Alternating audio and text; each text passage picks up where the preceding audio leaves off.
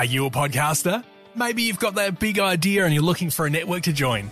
The multi award winning Ozcast Network can get your content to eyes and ears all over the world. Join now for the first month free, and you could be featuring this sound at the beginning of your podcast. Ozcast. Simply head to OzcastNetwork.com for details. The ball straight run up. Now he angles it somewhat. Barkadash. Where do I start? It's been up and down. I remember being a kid. I can see that happening. That's Oh, something, always something to do. The unlaced. Unlaced podcast. It's actually not bad. And we're live. We're back, everyone. The Unlaced podcast, our third episode of the year. Uh, before we get into this one, I just wanted to wrap up last week, the one with Tommy Sheridan. If you haven't checked that out, please do. It was an absolute awesome ep- episode. Tommy is one of the funniest mans alive, and honestly, we um, we had an absolute ball in that episode. But even more so, uh, we linked up uh, to go watch the Super Bowl final the other day at the Ascot Vale Hotel, which was an absolute ripper, and that's going to be coming out on the Unlaced podcast channels as a vlog, which has got a lot of beer and a lot of laughter involved, as you can imagine. So. Um, again, to the subscribers, all the listeners out there, the people sharing this platform, really do appreciate it. It's how we grow. So thank you so much. Um, I've actually been wanting to get this person on for a little bit now because the story around this person is maybe slightly different to some of the other stories that we've had on the show in regards to sport and also life, but um, a journey to say the least of what this man has been through and, and where he's sort of got to now. So, um, with no further introduction, I'd like to introduce Liam Twomey. Thanks, How are you, Jeez. mate? Yeah, I'm good. That's a good intro. It, it was that, pretty, yeah. pretty strong. Yeah, I like. I should I should introduce you as almost well, you're not Paralympian yet, but a para athlete anyway, because Yeah. of, of the amount of training and, and stuff you're putting into to all your sporting world. But um, what's been going on, mate? How are you? Like, how's Um, life? Life's pretty good. Life is strange. It, um, Strange? it feels strange sometimes to be, you know, doing the things I'm doing Yeah. and living the life I am, but um, it's pretty cool. Yeah. I'm pretty stoked with where I'm at at the moment, and yeah, like you said, life's been interesting, for Mate. lack of a better word. Yeah, I Yeah. know, I know. Well, it's it's funny because um, we actually reconnected, and, and for those that that don't know mine or Liam's relationship, we went to high school together um, before I moved to the AIS in Canberra at the end of year nine. So we were in high school from year seven, eight, and nine together, weren't we? Yeah, At, at Caulfield Grammar, and um, oddly, we reconnected through a couple messages. But I was doing a seventy-five day hard challenge, which was involving a couple workouts a day, and I was changing them up from running or gym, and I tried to do some stuff that wasn't always on my legs. So I started doing swimming, and then out of nowhere, someone put up a video of me swimming, and, and Liam just saw it and sent me a note saying, "Ah." and if, if you want some help, I can improve your stroke. yeah, yeah. I, I probably wouldn't say what you were doing with swimming at that point. But, um, it was a bit yeah, of a cheap shot, but uh, in all honesty, the infamous day at GESAC. yeah, Yeah, I want to touch on that because you gave me about three or four principles around technique to just try and do. And I thought I was a pretty good swimmer. And then once I started trying to do these sort of little techniques with my hands or my shoulders, I started swimming sideways. Yeah. And I thought this this isn't this isn't going well. Like I don't know. And then you were kind of like looking at me and like, oh, it might be a bit hard here. And then I don't know, it just kind of clicked. yeah, And I was started flying and I was like, okay, wow, you really do actually know your stuff. So yeah. Um, Thanks, thanks. It was actually concerning when you forgot how to swim after I told you to do a few I things. did, didn't I? yeah. yeah, I thought I'm in a bit of trouble here. This usually isn't how it goes. It usually works, Oh man, it Um, was um but it worked out and it- it, was good. Like that's it. It's only a few little things sometimes to think about, and it's a massive difference. Well, by the end of it, we were. I was racing people and Yeah. overtaking people. Yeah. So Belting whilst old cramping in my foot, so yeah, I was like, belting old blokes in the pool. yeah, on the way belting old bloke and telling them where to go, which we love. Now, Right.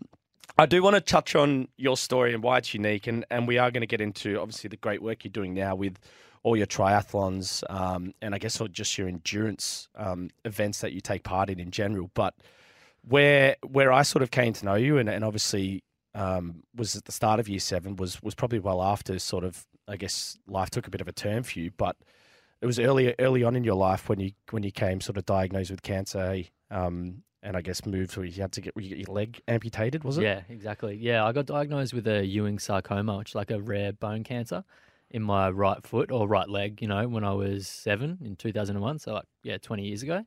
Wow. And um, yeah, look, I just was hanging around school, felt a bit sore, couldn't really walk right. And my folks were like, that's, yeah, probably need to go get that looked at, mate.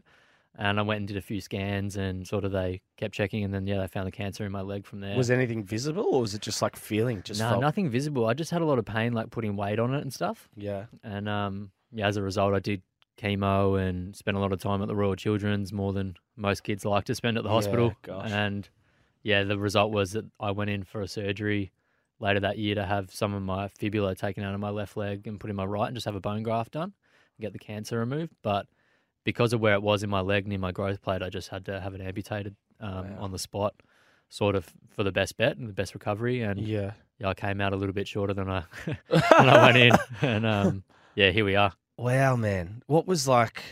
Like I can imagine it must have been a pretty tough time in general for everyone, including yourself. But when you're seven years old, did you really comprehend what was happening? Like to the level that of obviously you know the longevity of, of what that action would take and, and what that would mean. Nah, I think I was pretty lucky to be blissfully unaware. You know, seven year olds are pretty resilient and they just want to go back and hang out with their mates and just get on with things. So it was good in one sense that I was that young, but it was also really tough because everyone else around me had to deal with it. And I Mhm. just had to get back into things. And I just wanted, I hated physio, I hated doing all that stuff. And I just wanted to go back to school.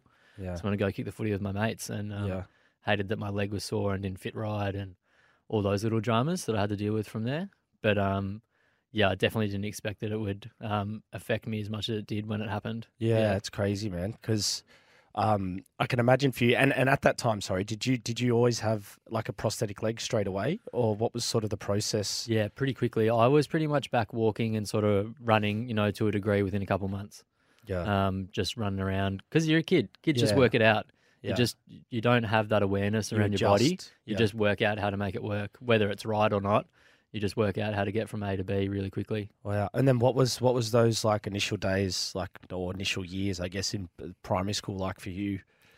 Look, it was actually pretty good. Like I went Yeah. to a really small, little, nice, like safe, secure primary school, and you know I was like a god coming back in in my wheelchair here and there when I was Yeah. sick. You know, yeah, coming back from the dead. And um, when I went back to school, my mates just treated me like normal. No one treated me any differently, and that was really the blessing for me that I could just get back into things. Mm. But yeah, it was a little bit of a false sense of security when you move from that to high school. Yeah, I can Yeah. imagine. Yeah, well, because for me and and we were obviously good friends in, in in high school, but one of the most notable things when I first met you was was your leg because Yeah. obviously um, you had like a slight limp and like you you're well. The other thing that was notable was that you were a rat bag as well. But um, Yeah, thanks. like, what's your what's your memories of those in high school? Because from the outside and being being your mate, it it it didn't seem like they were easy days for you. Yeah. I think whether it was from the people sort of challenging your physical stature or just even for you to sort of integrate in with, with sort of everyone as well. Yeah, look, it was actually really difficult looking back on it, and probably at the time as well. I didn't want to accept the fact that that was my life. You know, Mm. like I wanted to feel like everyone else. And I went to this big school, and there's 1,500 kids, and everyone's got both legs, and I think, fuck, I'm in a bit of strife here. Like, like, I'm sticking out a bit here. Yeah. And, um, you know, I just didn't want to accept it. I had one of those legs that sort of had a cover on it, so it looked realistic.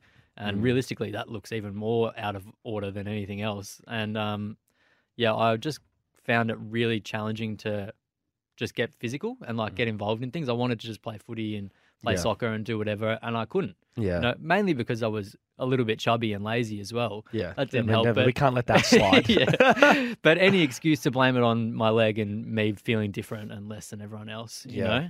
So it definitely had its moments. Yeah. Did did- was there like how did you handle that bullying though? Because like for me, I'm I'm being around you. I think we might have we might have. I think one of the fights I got in high school was off someone taking the piss out of your leg. Yeah. I don't know if you remember it. It was like when we were in the year eight building, and Yeah. we were at the taps, and someone said something to you, and we Yeah. just got up and just like, that. that's that's not right. um, but like, how did you handle that? And and were you you know in those days were you ever ever able to even handle that? I guess. Look, that doesn't ring like I don't remember that to be honest because I had a lot of experiences like that. Yeah, well, I imagine, you know right? I had a lot of that, and like before anyone feels any self pity for me or sorry for me, like usually I'd started it. Yeah. So um, that was the problem. That was the problem. I was never innocent. I was never innocently. weren't. yeah, You I was never innocently picked on. I was a, I was a prick to be honest. Yeah. Like for the most part, and I dished it out. And kids are kids are cruel. Mm. Kids, that's just how kids are. Everyone wants to in high school fit in and feel a part of something. And if anyone attacks that or like threatens it, you do whatever you can to like get rid of that person and win. You know, Yeah. so everyone's first attack was on my leg because I snapped at it every time. Mm. I never was able to let it slide Yeah. and I really held on to it. And it hurt because more so like people call me a cripple and, you know, peg leg and pirate and things like that. It hurt more because that's how I thought about myself at that time. Yeah. You know, I really didn't like myself and who I was and my life and my experiences. And then when people said that to me, it just reinforced how I felt about myself. Yeah. And like, I've obviously got a lot of that in hindsight now. I wasn't that aware at the time. I just, you know, I'll just punch him, you know, like get violent, you know, that'll sort mm. it. And it never worked. it just made people more wary of dealing with me. Yeah. And I didn't fit into that mold of the school really in my behavior. Yeah. Yeah. Because did you did you think like because you were receiving so much attention? Because I would have I probably would have said that you was I don't know if you were like you bullied people, but Yeah. I wouldn't call you a bully because I don't, I don't think your yours sort of came from like the, a, an evil place. Like I think Yeah. you were just you were constantly in that light, so it was like you just f- kind of felt the need to stand up for yourself or make other people feel maybe the same. Yeah. And it was like it was it was probably hard for you as well. Exactly. Like it had its moments. Like to be honest, I hung a lot of shit on my mates as well. You Yeah. know, Yeah, it wasn't just people. Like I, I still give it to a lot of my mates. Yeah. You know, like that's just sort of how I am. But when I did that to people that I wasn't friends with, that's not really how it works when you don't know them, and Mm. Yeah. people don't enjoy that. Yeah. And I was pretty relentless. I won't lie. Like I gave it to some kids sometimes, and I and I feel bad about it. I've had to go back to it and like look at it because yeah, the behavior was pretty rough. Yeah. and you know that was me just doing what I needed to do at that point.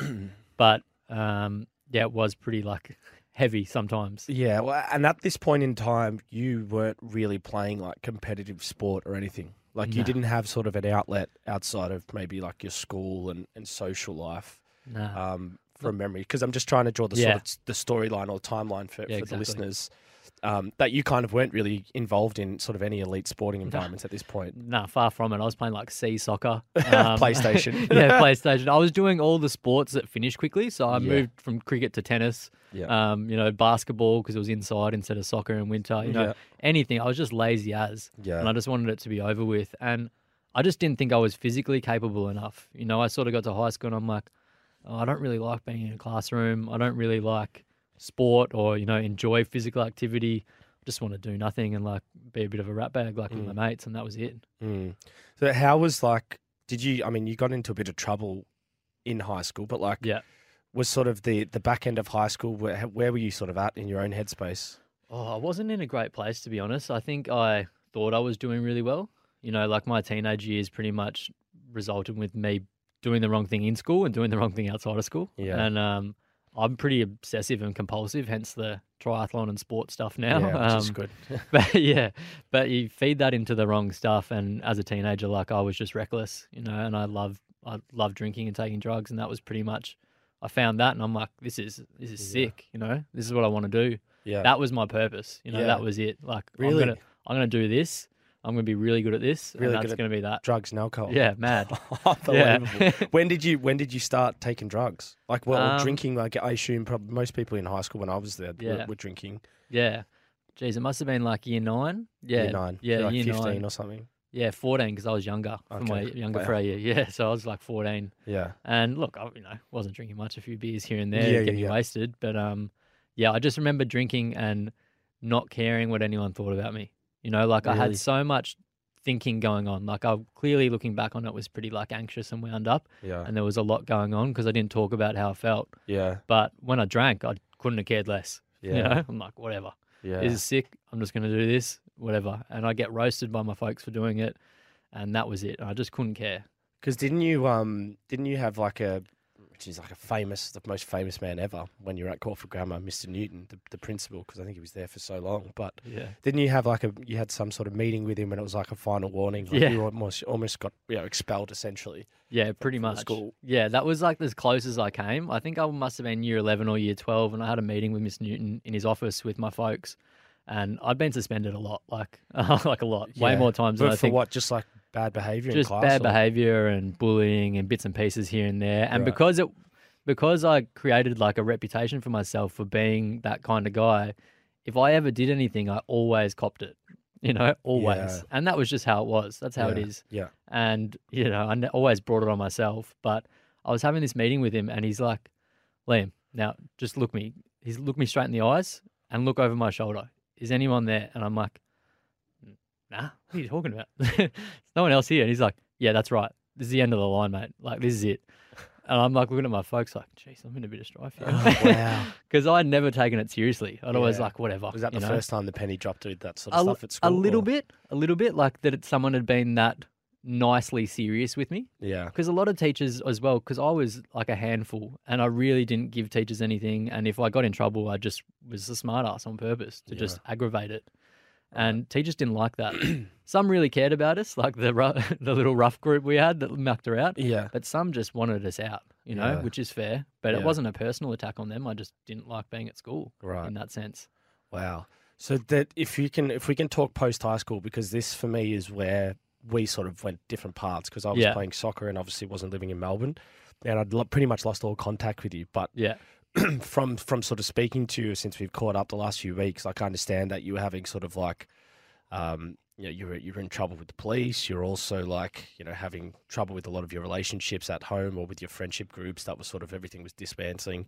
Like, what what was that sort of period like? And I guess what sort Yeah. of trouble were you were you getting in that time? Yeah. Um. So I was an idiot, like like a stage five idiot. Really. Is this just getting like worse and worse and Yeah, worse, like with the drugs and alcohol? as well? considerably. Like I got in trouble. I got I started getting arrested a lot when I was like probably fifteen, like Yeah. for just ridiculous, stupid things like jumping over the back fence into a nightclub and getting caught with a fake ID and stuff like that. Like ridiculous things. like rid- ridiculous. Like Yeah. no, I wasn't any like yeah serious person yeah, at just all. like, Like dumb. yeah, real low level, low level dumb stuff. Yeah. and I always got caught. I was wasn't fast. I wasn't running very fast. I was never getting away from the police if I got chased, and that started happening when I was like 15 and just continued forever. You know, just always something happened, and it always seemed to happen whenever my old man went on holidays because he'd always say to me before he went off for work for a couple of weeks, where he was like, "Now just don't get in any strife," and I'm like, "Yeah, I won't." Like, look him in the eyes, yeah, I won't, and I believed it. But Did you actually? I though? 100 Oh, percent right. believe my. And you Ba- still I believed found a it. way. Like still, like 48 hours later, I'm sitting in a police station. and He's like, "What the? F- what are you doing?" I'm like, I don't know, man. My you just can't God. go away because every time you go away, I get in So it was like it was like you were just trapped in this space, or Yeah. energy was just around you that you were just attracting. oh yeah, I shit. couldn't stop. So what happened was I would drink and take drugs or whatever, and I would just change. You know, like my whole behavior and personality would change, and I couldn't care. And I like, really wait, didn't. how would it change? Like from Like, I guess I was generally, I thought, pretty like happy go lucky and having a good time and stuff. But if I took drugs and alcohol, sometimes I could just snap because I'd spent so long in my life not dealing with how I felt, like losing my leg. Like, I felt really ripped off, you Mm. know, about life and really like, like I was a victim. yeah, So when I drink, I'd get blind and just Yeah. get really angry at the world yeah, and just get really angry at the world and just lash out yeah, and do stupid things. And as a result, like I'd always get in trouble for it yeah, and that stuff just continued to happen more and more. And when I was older, like my ma- a lot of my mates were doing the same stuff as me, but seemed to not be getting arrested as much or doing stupid things like that. Mm. And like waking up, I'd just wake up all the time and be like, "What did I do last night?" yeah. You know, Really, like just blacked out. yeah, like do heaps of stuff like that. And it was just a regular. I thought that was how things happened for everyone. Yeah, You know, I knew I did it to excess, but it just continued to happen. And when I did stuff, I couldn't guarantee what I was going to be like. Mm. You know, I couldn't guarantee what was going to happen when I went out. Like people would be like, "You can't come because you are a risk," and oh, it's oh, like, really. So people, yeah. would, people would actually just acknowledge, like maybe stay at home because Exactly. flight risk. yeah. Well, a lot of the guys at school weren't weren't happy with my behavior. Like I was, I did was reckless, and I ruined things, and I broke things, and like, yeah, I go to schoolies, and I get told I can't go to the boy's house because they've got a bond that's too expensive, and they can't trust me, and it's like, yeah, that stings, but it's true. Like, Wow, and really? I and I like I hated that. yeah, that sucks. It totally made sense, like because I did do heaps of stupid stuff at schoolies as well. Yeah, So like, they had every right. yeah. Mm. So can I just touch on the part where you speak of like, like you obviously felt like a victim and angry at the world because like obviously in your situation it's very unique. It sucks, but for you, like, because I know you do a lot of work now with similar kids in similar positions to what you went through and stuff. Like, what what do you? What's sort of the perspective and the journey you took to, I guess, not have that victim mentality? Like, where do you sort of stand on that now? I guess. Look, I think the biggest thing for me was, yeah, I felt so alone and isolated from it. I didn't want to deal with anyone else that was a kid like me that had a disability or anything like that. I just didn't want to acknowledge it. Mm. Sorry, I just wanted to pretend it wasn't there. Yeah. And when I got older, I sort of realized like, yeah, like I went to a, like a rehab in Sydney when I was 21 when I tried to get clean and stuff to sort of change my life and met a lot of guys there that like had mental health or had domestic violence in their family or like they used with used drugs with their parents and had really average lives growing up. And I just remember like I'd sit in there in these groups and I'd you know I'd for a better word whinge about how ripped off I was that I was missing a leg, and then hear about a bloke whose dad made him use drugs at like a really young age, and I just remember thinking like, mate, your life It's not that Life's bad. not, it's not that bad, and you don't own feeling sorry for yourself. You know, Yeah. so many other people have so much else going on. And I just got this massive sense of humility about my life that, you know, it's not all doom and gloom. And I was just willing to accept that to a degree that this is my life and I have to make the most of it. Yeah. Because me not acknowledging it wasn't helping it at all. Like, yeah, some days I really couldn't care less that I'm missing. Like, some days still I hate, I hate it Yeah. and I don't enjoy it. And I think it's really important to be upfront about that because when I was younger, I met a lot of guys that were amputees or Paralympians and stuff like that that came in to meet me at hospitals or when I was older. And they were all stoked. They were all like really happy and Yeah. like loving life and stuff. And I just didn't get it. Yeah. I'm like, mate, I don't get that. That's Yeah. not me. Like, I'm filthy, Yeah. you know? Like, Yeah, I'm yeah. dirty as about this. And you're telling yeah. me everything's sweet. Yeah. you went I'm buying like- it. I'm like, nah, something's up here. This isn't. Yeah. I don't believe that. Yeah. You know, and that was the big. That's been the biggest thing for me is just acknowledging that that everyone has something. Now You are you that guy that goes in and you're telling them it's all sweet and they're probably thinking the Um, same thing, or do do you still I'm, have your challenges with it? I'm pretty upfront that you know I struggled a bit for Yeah. a better part of you know 15, 20 years You seem it. like to me. This is. I mean, I've spoken to you about this before. You seem like you're in a, like a really good spot. I now, am. yeah. I am now because I've done a lot of work, but I still have average days about it. Yeah. You know, um, when the old lady at the grocery store tells me how amazing I am, then I can do my shopping. Um, pretty filthy. like, just wish you'd just give me a spell and let Yeah, me just yeah, do my shopping. Yeah. Um, okay. Things like that, little things like Uh, that so can right, in me. her mind, she's trying to give you a nice Yeah, yeah, compliment, it's but nice- it's like making you feel different because yeah, no compliments needed. Yeah, no compliments needing. Like I, I can do my shopping. That's Yeah, all right. yeah, yeah. uh, this isn't that amazing. Yeah. Trust me. Like, yeah. I'd like to think I can sometimes do some pretty spectacular Yeah, things you, physically. I'm sure you can. But that, Which we're going to go into. yeah, thanks. But doing my shopping is not one of them. Yeah. it's pretty low level. Uh, But um, that's it. One, some days I'm great. Some days I just get over it, and it's really just dependent on how I wake up on the day, which is like anyone with anything. mm. You know, some days you just don't feel like doing it, and you just got to get the job done. Do you think like the recent events with Dylan Alcott, obviously Australian of the Year, or that he's um, succeeded in sport as well? Um, do you think that's going to change the perspective on, I guess, people with disabilities or you know para athletes in general with with what they can actually accomplish, and I guess how they can have an impact? Yeah. Um, well, I think like Dylan does a great job already. Um, a massive sort of like influence in our community and speaks pretty highly for us and works really hard for us. So I guess that's the biggest thing is that you can't have a platform to speak on if you don't have the success, especially if you're going to be a para athlete. Like he's had a lot of success sports wise Yeah. and then has taken that into other areas. It's pretty hard to create change from being uh, like, you know, a low level athlete. You know, it has to come from the top and it has to come from someone that has a platform. And he's been able to do that. And he advocates in a way that I think is really important. And that perception that just because you have a disability doesn't mean you're uncool or you, you know Mm. you're a bit different. Like you can you can be cool, you can wear a nice pair of shoes, you can have a bit of fun. Like you can be just like everyone else, despite the disability. yeah. And I think that's really important because that's what I think I try and emulate as well. That Yeah. it's really doesn't change who I am, or I don't need any pity or anything like that. I just Yeah. want to go about life like everyone else. Yeah, I understand. I can completely understand that. From I'd be the exact same. I think as well. Um, I think just one of the there's there's a couple of things that I want to talk about, but you know, one one is kind of like a, a segue into I guess how and why uh, you know Liam Twomey's come to this now. But before we get into that, was just one. I know another sort of experience you had post high school was like you were taking so much drugs at one point, like you went into psychosis. Um, it, how did that happen, and I guess how long did that last, and Yeah. the pitfalls Um, of that? Are, Yeah, so that sort of like came and went quite a bit. Um, sort of when I was in my early twenties. Mm. Looking back on it now, like at the time, I thought I just you know needed a bit more sleep. But looking back on it now, like I was pretty much like that for a, for a while because I was um, a really dodgy guy. You know, like realistically, like Yeah. you know, like I I ripped off my friends, I lied to my friends, I cheated on people, I was dishonest to my family and my friends. I was totally dishonest in every area of my life about everything I did. You know, and as a result, like I couldn't trust what I did, or like I knew that people couldn't trust what I did as well.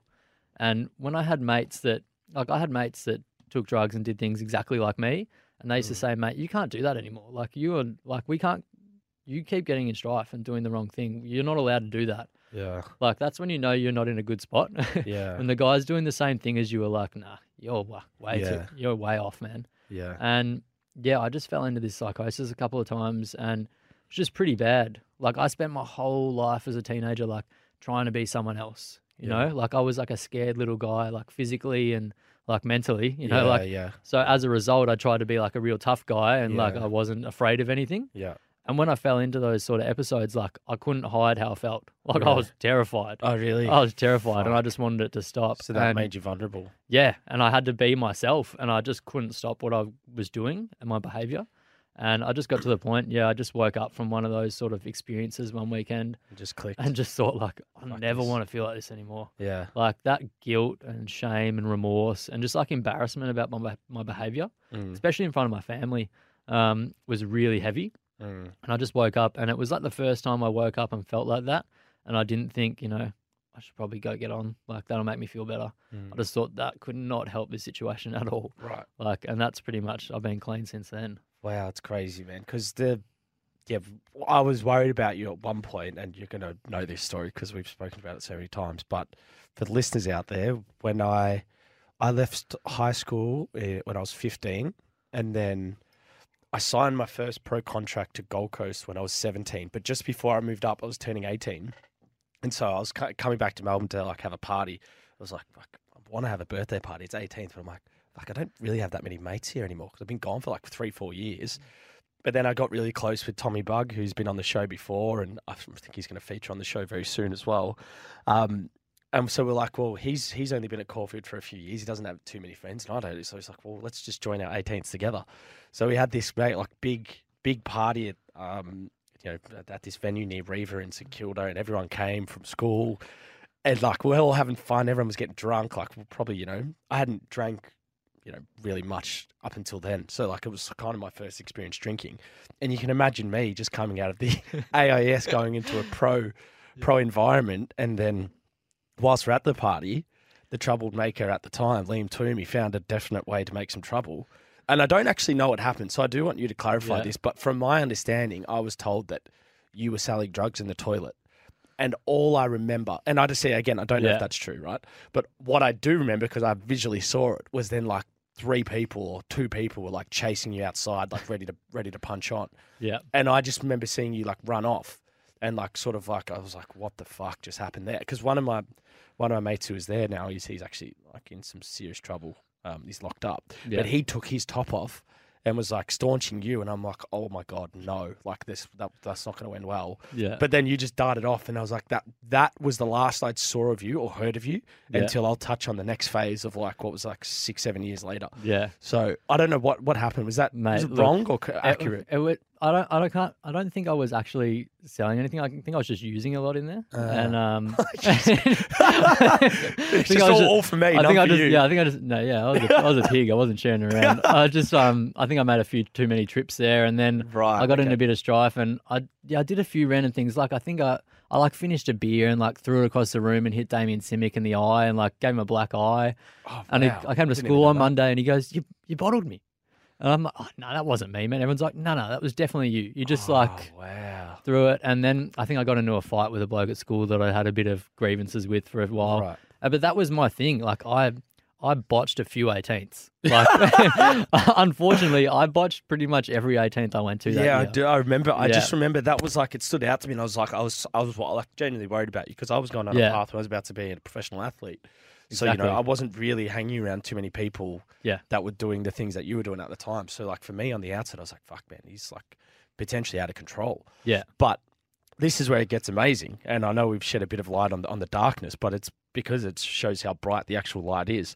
But I actually think, and I'm, when Tommy does come with the show, I want to clarify if we were together, but it would have been, you know, from my 18th, it might have been. What do what do you reckon when you messaged us? Was it eight or nine years later? Yeah, geez, it would have been like 2016 or 17. Probably I got clean Yeah. in 2015, so a so couple yeah, years later. Yeah, so yeah, maybe five, six years after my Yeah. 18th. And w- I've, I've got a feeling we were together, or he just sent me a screenshot of your message. Um, but you sent me and him a message. And I've actually learned as life's gone on the past few years when I've connected with more people from Caulfield that I wasn't the only one that got a message, which is Yeah. interesting, which I want to hear about. But you sent me a, like a really long, detailed message, just like apologizing for Yeah. your actions and stuff. And like to the point where like I- had not didn't give a shit, and also Yeah. like it was so far gone, I'd kind of forgotten about it. yeah, But for you to do that, I was like, what it told me was like, oh, he's making making changes. And like I, I was- I don't know if you remember what I said, but I was like, man, it's fucking all good, like, yeah, completely fine. But I was like, me and Buggy were just like, whoa, yeah. like, that was pretty, it was pretty cool of you to do that. Yeah, it Um, was. Um, like, well, I'll, I'll, yeah, I'll big note. It was pretty cool. Um, no, like that was sort of my experience. Like when I got clean, like I guess the stuff I did to try and fix how I was or my behavior was because a lot of my behavior wasn't acceptable, you Mm. know, and I didn't want to just get clean and start a new life and think that like what I did was okay. And a lot of the people I ripped off or like yes ruined things for like events and pro like promos and stuff like that, like I was mates with, mm. and I felt horrible about it at the time. But I just didn't have like the emotional or mental capacity to say like, "Hey, sorry." I just couldn't do that at the time. I wasn't able to. I didn't realize. And yeah, like I look back on things like that and think, geez, I did not handle that well. You know, like I've made an absolute ass of myself.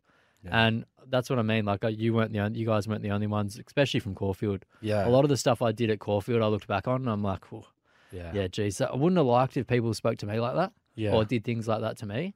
I would have hated that, and I did because people did do stuff like that. To yeah, me. yeah. So, no, that's right. yeah, so I think it was really important to acknowledge that my behavior wasn't cool, and I never expected anyone to actually be like, "No, you're you're all good, mate. That's sweet," because Yeah. that's not the point. The point was more just me saying like, "That wasn't okay. I don't actually agree with that, and I apologize for like any angst or trouble I caused." Because you don't know how much you affect people. Mm. Like I had a lot of experiences because I people from Caulfield weren't the only people I reached out to. Yeah, I had a pretty long list, and some people were not happy at all, and some people had carried things for a long time because of how I behaved, really. and I didn't even some of them I didn't even think much of, but it Yeah. meant a lot to them. Yeah, So that's why it was so big to me to bring it back and be like, "Geez, it wasn't good yeah, what I did," and I had to acknowledge that and just see what happened. And it was it's great to have a good response from it yeah, and have a good relationship, especially afterwards. But it Yeah. is also not about that. yeah, yeah, yeah. No, I know. It's. Yeah, Yeah. I can, I can understand that. So, to touch on sobriety, because what are you now? Six, seven years sober? Yeah, like six and a half, seven in June. Yeah. Wow, shout out, bro. Yeah, that's not uh, bad, not that's bad. massive. Here I am, hungover after the uh, Super Bowl, Yeah. and you're six, seven years sober. Mate, that is honestly, mate, very proud of you. That's insane. Thank you. Um, when did when did this like? I know you sort of mentioned a few sort of you know the penny drop moments. But Yeah. When did it really sort of change for you? Did you start your detox in Melbourne, or was it when Yeah. you moved to Sydney? Nah, so look, I went to a couple. I went to a youth rehab when I was like nineteen, Um, because I thought it'd help me with something I was going through at court. I thought it'd just be a good sort of get out of jail free card, and I turned up and I couldn't have cared less, and I really just like went there and just thought, nah, this isn't for me. I'll just do whatever and go back to what I was doing, and I got clean here and. I actually got arrested, and this police officer actually felt really sorry for me, which is never a good sign. He thought, mate, oh, Well, yeah. he goes, you're you're not in a good spot, man. He found me just like wandering around in the middle of like Sandringham in the middle of the day, and he's like, "What are you doing?" And I'm like, "I don't know. I didn't even know where I was." And um, he called my folks, and they came and picked me up. Like he didn't arrest me because I was just in trouble already. He said, "Look, mate, if you go to rehab or detox, like we'll just let it slide, but you need to sort yourself out because Wow, you're." Shout out to that cop. Yeah, shout out. Yeah, I thought he was. I, I was hating that he was making me do that. Yeah, I was yeah, like, yeah, man, right. just don't call my folks here. Just yeah. just arrest us and we'll just sort it out later. Like, I'll sort it out later. Don't worry about it. You know, like just so flippant with my life. And um, How yeah, many times do you reckon you got arrested? Like well, I don't know. Um, maybe ten wow, plus. so like a, a decent Yeah. amount. Not for anything too. Yeah, just like, but enough just- to enough just to stupid them stuff to give all you a the slap on time. the wrist. yeah, all the time. And um, like what happened was that they, I went to this detox. I got clean. Like I woke up that day and I got clean, and I went to the detox like ten days later, and I'm like, oh, I don't know about this. Like, don't really, not really for me. You know, I was already sort of clean and thinking, oh, I can just, I could just drink, I could just do this and just do that. And I got there and I just realized like I didn't want to keep doing what I was doing anymore. Like I was so over it. Yeah. it was so like at that point, all my good mates had dropped me, like because of my behavior, you know. And I just realized like I didn't really have anyone around anymore. Like there was no fun. I wasn't going to nightclubs. I wasn't going out. I wasn't doing anything fun. Just like using at a house with people and driving around all the time. Yeah. It was pretty grim Yeah. and there was no fun to it and I didn't like the people I hung around with. And I went to this detox and I just sort of felt like relief, yeah. which I hadn't felt for a while. And I just went to like a they took us to like a NA meeting, like whatever, and I met a bloke there that I used to use with and I thought he was hopeless. I So thought he what, was, what were you were you using like heroin or were you using like nah. Nah. So that was pretty much like one of the like only things I didn't use. Like yeah what sort of brought me unstuck realistically was using ice. Like ice okay Yeah, like very quickly. Like not doesn't have to be for a long time for me, but I sort of yeah change ice and pills and stuff just turn Yeah. me into a bit of a monster. yeah And I just wanna do most ba- people Yeah, like most Yeah. people, I just want to do bad things, Yeah. and like it just changes my personality so quickly, and I just have no control over when I stop. Once I start, I don't know when I'm going to stop with that stuff. And right so you're in this AA meeting and you meet a guy that Yeah. you were using with Yeah. no way Yeah, uh, that's happened a few times to be honest. yeah, Okay. it's happened a few times, and um, yeah, I met him, and I used to think he was a bit of a dropkick, to be honest. Like I Yeah. thought this bloke's never gonna, he's useless, he's never gonna get clean, and he was cleaner than I was, and he was sort of happy and healthy, and I just thought, man, like if this bloke can do it, like how can I not do it? yeah Like I've got to be able to do this, yeah and So at, at that point in time, were you actually wanting to be clean though, or were you just doing it to kind of tick boxes, get stay out of trouble, maybe just fix a few things, or were you actually trying to get clean? I don't think I actually gauged that I was going to stay clean for that long Yeah. or like f at all. Because when I went to that detox, I was the youngest one by like a couple of years. Yeah. and Most people were in their mid 40s and, you know, had a whole life behind them. And I was 21 and young and angry and really did not think it was for me. And I was very like volatile in there Mm. because I just brought all my behavior in with me. And yeah, I just sort of hung around and was like, I'm just not going to use, you know, like I got in a few situations where I could have used and I just didn't want to. And the options were there. And I sort of, I was actually terrified of using Mm. because I hadn't had a good few experiences the last couple of weeks. And Yeah. I just didn't want to have to do that again and again. Yeah, It was just tiring. Yeah. right. That's crazy. So, uh, were you? Have you made the moves like just off the story you're saying? Are you in Sydney at this point, or you, is this is this sort of a next phase? Because I, know you said you went and lived in Yeah. Sydney, like pretty much with no clue what you were doing. Yeah, you just went and changed pretty your much. environment. Yeah, so I did the detox, and the detox was like, "Hey, mate, look, so this is only a four-week program. You probably need a few more weeks." oh, really? Goes, Okay. that goes, this great place up in Sydney. It's really good, you know, really easy to get into. It's long term. You'll be there like 12 months, you know, easy as. Yeah. And I'm like, oh, yeah, all right, whatever. Because at, the at that time, I didn't want to go home and just sit at home and do nothing because I knew, like, being that bored, I was going to go back to what I was doing probably. Yeah. So I just sort of legged it, you know, like I hung around for a bit and then I just legged it up there. And I got there and I got picked up, like, the place is called, like, We Help Ourselves. So, like, it's run by the people that are there. Like, there's staff members, but it's pretty much run by all the people that are living there. Right. So I'm like sitting out the front of Central Station in Sydney, like across from the dental hospital, and these two two old fellas come and pick me up in a druggy buggy and just like, come on, mate, get in, we'll take you there. And I'm like, geez, this isn't what I expected. Oh my God. I've just gone from, from a really nice sort of detox in East Melbourne, where Yeah. private detox in A East banged Melbourne. up van. Yeah, Yeah. to a banged up van with a couple of old fellas. Like, come on, mate, just get in, we'll sort you out. And I'm like, all right.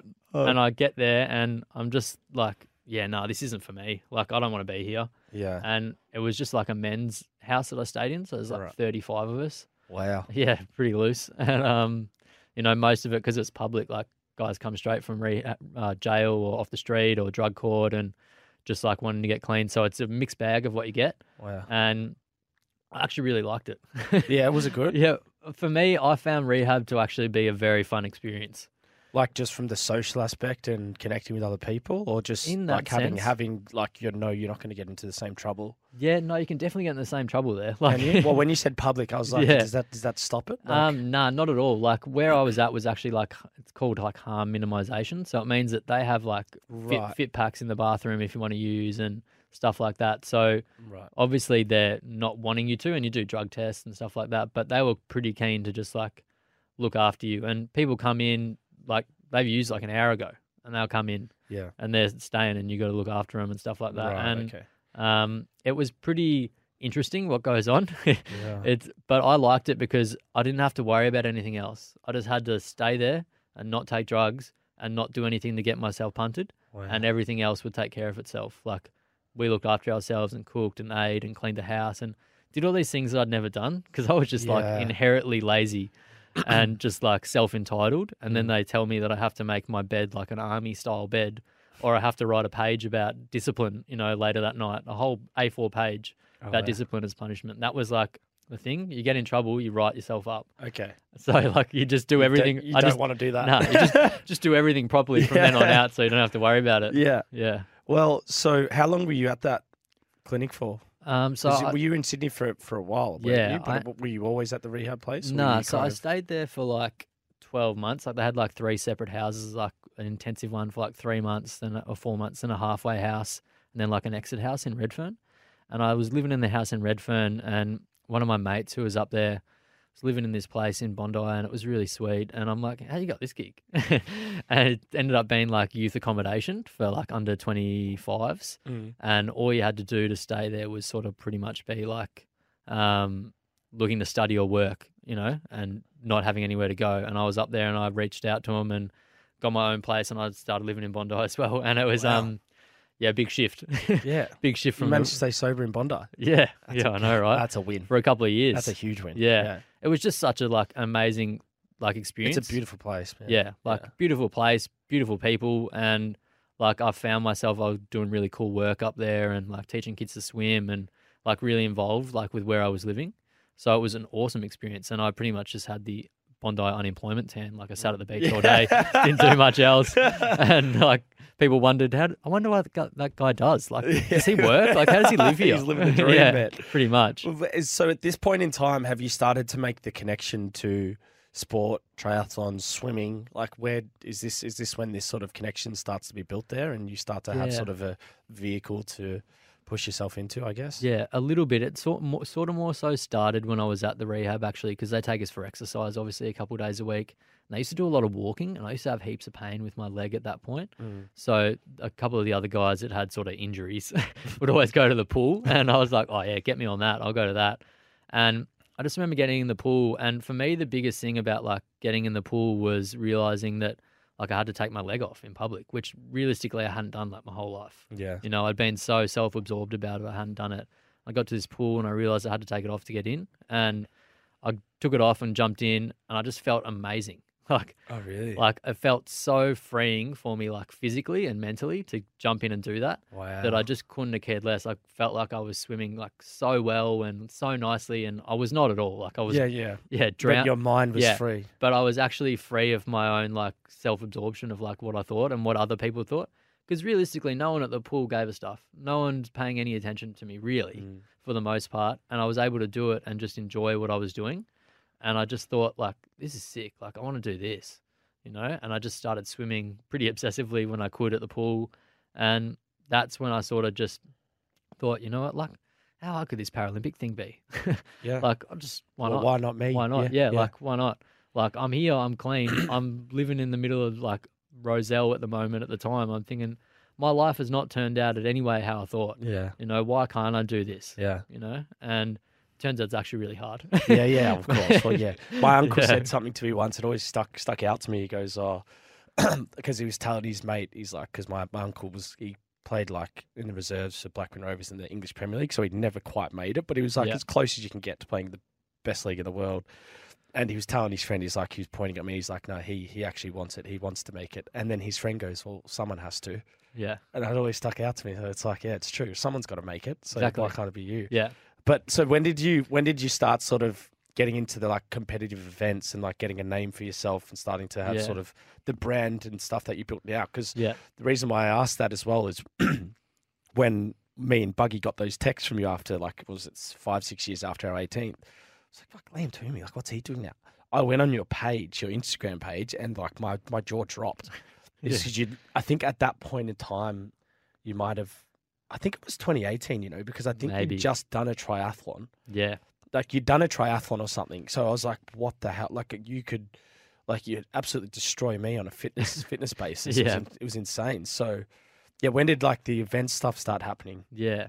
So I started trying to do swimming first off because I hadn't really done much of the other stuff and swimming wasn't really for me. Like I didn't like racing in a pool. I found it really boring and it wasn't enjoyable and to be honest, for what I, what I wanted to do to go to the Paralympics, like it wasn't going to be an option. Like I mm. just, I rated myself to a degree or thought, you know, why not?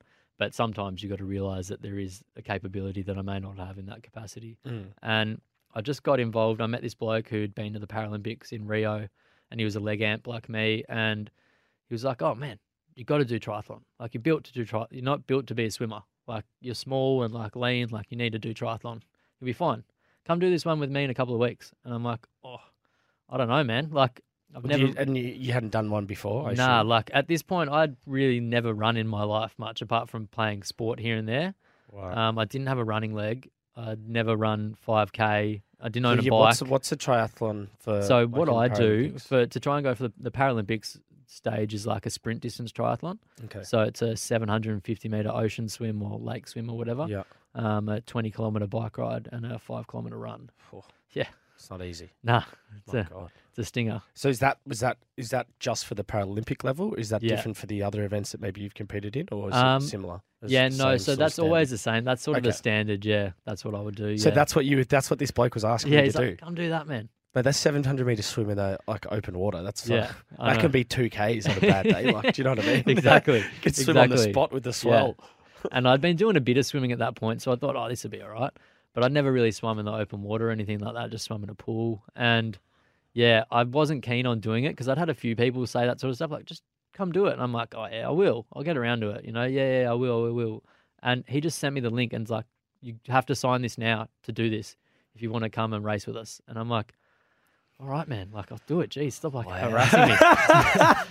and I signed up. break. I signed up and I had to start training from then, sort of, and just look after myself and do a few things here and there. And like, I had no idea what I was doing. And I turned up to the race, and it was in St Kilda, and it had like pissed down all weekend. So they no. cancelled the swim and said, "Oh yeah, we're going to run more." I'm like, "You're no. kidding." Was what? and Just swim, swim your strong. Yeah, Like strong pretty much. At that point, I'd never really run. I'd never run 5k straight. But had you? Would you have swum in open water by then or ocean? Nah, but I still would have preferred that to running more. Yeah. you know. okay, Yeah. And um, you know, I lined up with these guys, and like we all sprinted out, and I'm sprinting out. I'm like, oh, I'm, I'm on fire here. Like I'm, on, I'm killing it, killing it. And I got to my bike, and I was like, oh, geez, like we had to run two and a half k at the start, and I just sprinted it, and I just spent the next hour or so just like groveling, just like, oh, this is not a good. I did not pace this at all, you know, because I wasn't fit. I had no idea what I was doing. I just like excited, Yeah. and like I was so blissfully unaware when I started triathlon, you know. Yeah. Yeah. Yeah. Like yeah. I just had no idea. You know, like I honestly turned up to that race and I had a few mates there and stuff. And one of my mates goes, Look, it's not a big deal. Like when we're walking down to the start line, it's not a big deal, but your race suit's on backwards.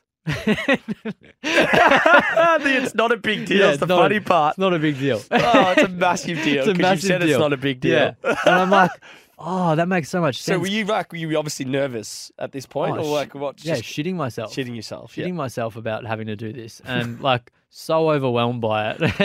and, and then I get told, mate, you got your you absolute plonker. You've got your Uh, suit on Did you have backwards. time to change it? Yeah, luckily, thank Okay, God. Yeah. Yeah, I wouldn't have lived that one down. Yeah, that's crazy. Imagine Probably that. won't live it down now that I publicly shared it as well. But like that was it, like no clue. Yeah. But I did the race and I got through it and I actually enjoyed it. Despite how painful it was physically to get through it, I enjoyed the experience way more than swimming. And I enjoyed the community and the people around it because they were actually welcoming and enjoyed it. And I was like, well, this is all right. You know, like I, I could get used to this, you Mm. know? And that's sort of just how it went from there. I've just sort of gone like crazy into it from there. Yeah. So you've so from that experience, you've continuously sort of started training, doing more events. Yeah. Um, and then how did you sort of get recognised to be sort of you know in contention to to be sort of going to the Paralympics? Because I know you've done some travelling with athletes that are aiming to go there or that have been there. Yeah. Like, Yeah, so I did that. That first race I did was like a para sort of Oceania race. So there was people there that were involved with like Triathlon Australia and whatever. And then I got sort of um, categorized from there, I guess. So like, so I got yeah put on the team to a degree, and was able to go race internationally. And I that first year in 2018 went to Canada and did a couple races overseas internationally, which was like an amazing experience wow. for someone who six months ago had never done anything. Yeah. And to be honest, I got flogged. and yeah, but at this point in time, it's like the fact that you're there doing these things, and Yeah. when you could be, you know, locked locked in a dark house using Exactly. ice, is like it's pretty amazing the Yeah. trajectory and change you've made. Yeah, when I'm sitting in this little quaint town in um, Quebec, Yeah, outside- where they speak outside- French. yeah, thinking this is not my life. this is pretty sweet. you That's know? unbelievable, yeah. man. So that was the coolest thing, I guess, that things happened really quickly for me in that in that space. But also, I just was so stoked about it that I wasn't really too fussed about the results. But I went over there and I got smashed by everyone that I raced, Yeah. and I thought I don't want to feel like this anymore. Like I So, want like, so you, in your mind, that was like a, a motivation to get better. Exactly. And I wasn't really training properly at that time. I was just doing my own thing and still trying to live in Bondi and have all the good things. Mm. And I sometimes, you know, like you moved as well, you understand like you have to move or you have to go to where's better for you for your Mm. career. And for me, it was to move back to Melbourne and join a squad here. And like it's been the best thing I've done. Like I I miss Sydney, but it's been so good to come back and Yeah. actually join and train in a proper like high performance squad. Really? So there's like a high, so there's a crew of you that are doing what bike, swimming, and running like collectively Yeah. Through Yeah, the week so- or whatever. on my group like Elotic triathlon, so pretty much like athletes, like elite athletes trying to go to either the Paralympics or the Olympics. Realistically, that's sort of what you're going for, and that's it. So we do that, and most of the guys train full time and do other things on the side, and yeah, it's a good environment to be in. To be honest, like it's been great for me. I've Mm. like loved it, you know. Yeah. So it's cool. It's pretty um it's pretty surreal, like not just your trajectory into sort of I guess triathlons, but how quickly you've accelerated like performance as well. Because was Yeah. it 2019 you qualified for the World Championships, Yeah, which is and and what you came just outside of the top 10, exactly. Yeah, which so is um pretty surreal. If you just ran your first one on, or you know, still there wasn't a swimming leg but running Yeah. a bike the first one a year before. Yeah, yeah, um, eh, yeah. That happened pretty quick. That was pretty cool. I um went overseas that year as well. I went over. My squad goes over to Spain usually in uh, Aussie winter, which is a good way to get out of here when it's cold. And went over there, and I sort of had one race planned, and didn't know what else was going to happen. And I just lucked out and got another couple races, and I turned up and just had belters. You know, like I had good races for myself and qualified and got selected, and just to be there, like I was so stoked. You know, because that hadn't been my experience at all, and I got injured as well pretty early on because my body's so like fresh to sport. Mm. So I've had to deal with niggles quite quite regularly, and I'm there racing, and I'm like in Lausanne in Switzerland racing, and I just think this is sick. That's you like know, pinch like yourself moment, isn't Yeah. it? Like I'm at the World Championships. Exactly. Like I'm racing like the best guys in the world and like I'm actually having fun doing it. Because when I started racing, I was like petrified about the whole experience, you know? Like I'm packing it because I know I'm gonna like be in the hurt locker for an hour and I'm Right. not fit and I'm not ready for it. But when I got to that big race, I just was like, This is this is awesome. Oh, really? Like I love I love this. Wow. Yeah, but like is, do you reckon that's because of you put in the work to, to get to that point, or were you just at a you just refreshed and just wanted to do it as opposed to Mm, I feared think- it? I think I was just so grateful to have that experience and to be where I was and realize that I've had a lot of pretty heavy, I guess, heavy moments in my life. And that was a pretty good moment and experience for me and week or weekend or whatever, how long it was. And I just realized, like, this is it. Like, just go for it. Like, I have nothing to lose. There's no expectation on me to go out to win, but there's like every opportunity for me to just put in my best and see how I can race Wow. and I just raced my heart out really, and I wasn't fit enough to race as well as I would have liked, but I came out of it and like did well, you know, for Yeah. myself for where I was at and against my competition, I did well. That's So insane. that was really cool for me to realize like, oh, you're actually not, you're not, you're not a total packer at this. Well, aren't you're you like, actually aren't you in the top twenty in the world or something? Yeah, at the moment, I think I'm like 19th. Yeah, I haven't raced in a while, so 19th's a little bit. Co- like is that probably COVID though? Wouldn't it be? COVID and injury and a few things. Like I haven't raced internationally for better part of two years, really, Wow. um, which is pretty annoying. So hopefully get stuck into a bit of that this year. But yeah, that's the plan. Like for me to make the Paralympics, I have to be in the top 10 um, in the last 12 months, sort of leading up to. So it's top ten globally, not just like uh, nationally. Well, top 10 in each classification because obviously Okay. there's different classifications. Like I race guys missing a leg below the knee or their whole arm, Ah, and that sort of levels it out a bit. And Yeah. then there's obviously like a vision impaired class, yeah. um, a wheelchair class, and then other sort of physical impairments. So Yeah. there's probably maybe 70 to 100 people all racing on the same day, like staggered through the morning or afternoon or whatever, but they're all racing similar disabilities.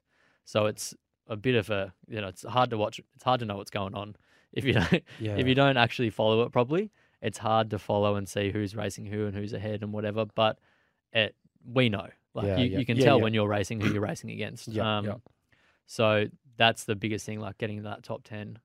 Well, you had the uh, the pain of just missing out on the Paralympics just gone. But what's the sort of goal now? Is it to look to sort of what's it? Is it Paris the next one, or Yeah, is that is that sort of where all your energy and focus is going to be going into to try and get there now? Or pretty much, pretty much. So that's my plan. So Tokyo was always going to be a long shot because I started the sport so late and halfway through a cycle and everything like that. So I gave it everything to try and get into there, but it didn't happen, and you know that sucks. But it was great to watch my mates there, and I had a couple teammates there, and then to obviously qualify for Paris is the main goal. Like that sort of. I've been in the sport for a while, but at that point, yeah, I'm sort of I'll, be- I'll be 30. It'll be sort of prime time, and I'd like to think that I'm because I'm so fresh to the sport. I have a long time left in yeah, it. Yeah, bloody oath. Um, and it is triathlon. You know, you can be a little bit older, which Yeah. works well. yeah, definitely. which works very well. But that's the plan. Like I, I love what I do. Like most of the time, like 85% of the time, I love getting to do this every day yeah, and the experiences I have. So I'm just gonna give it a run until I'm too old or no good. Really. Yeah. Your story, honestly, man, is it's unbelievable, honestly, and it's why I was so keen. But those listening, you can see why I was so keen to share Liam's story because of the trajectory of where he's going now from where he was and the experiences we had as kids. Obviously, our friendship is, um, you know, it's it's great to be able to talk about it and so transparently on your behalf as well. So I really appreciate it. But um, man, incredible! Like honestly, you're a, you're an inspiration to many Thank people. you. You're you're like an ambassador for about fifteen different brands.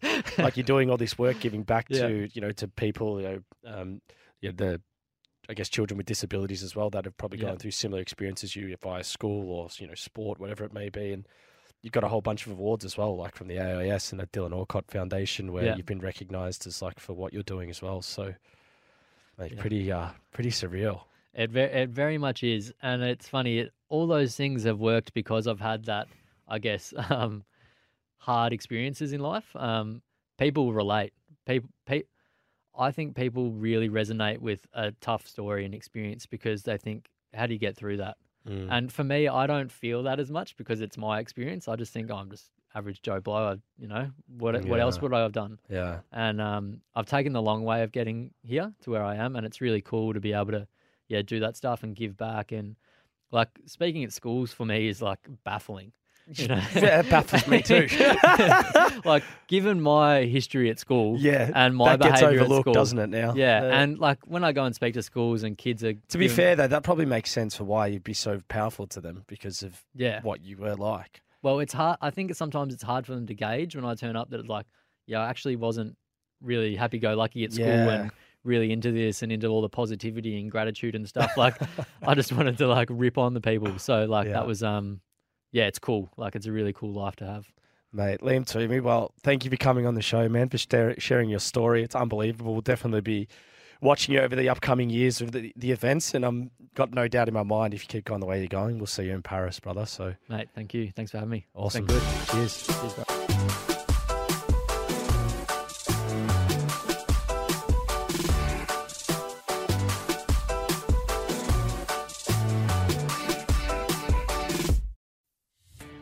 Are you a podcaster? Maybe you've got that big idea and you're looking for a network to join. The multi award winning Ozcast Network can get your content to eyes and ears all over the world. Join now for the first month free, and you could be featuring this sound at the beginning of your podcast. Ozcast. Simply head to OzcastNetwork.com for details.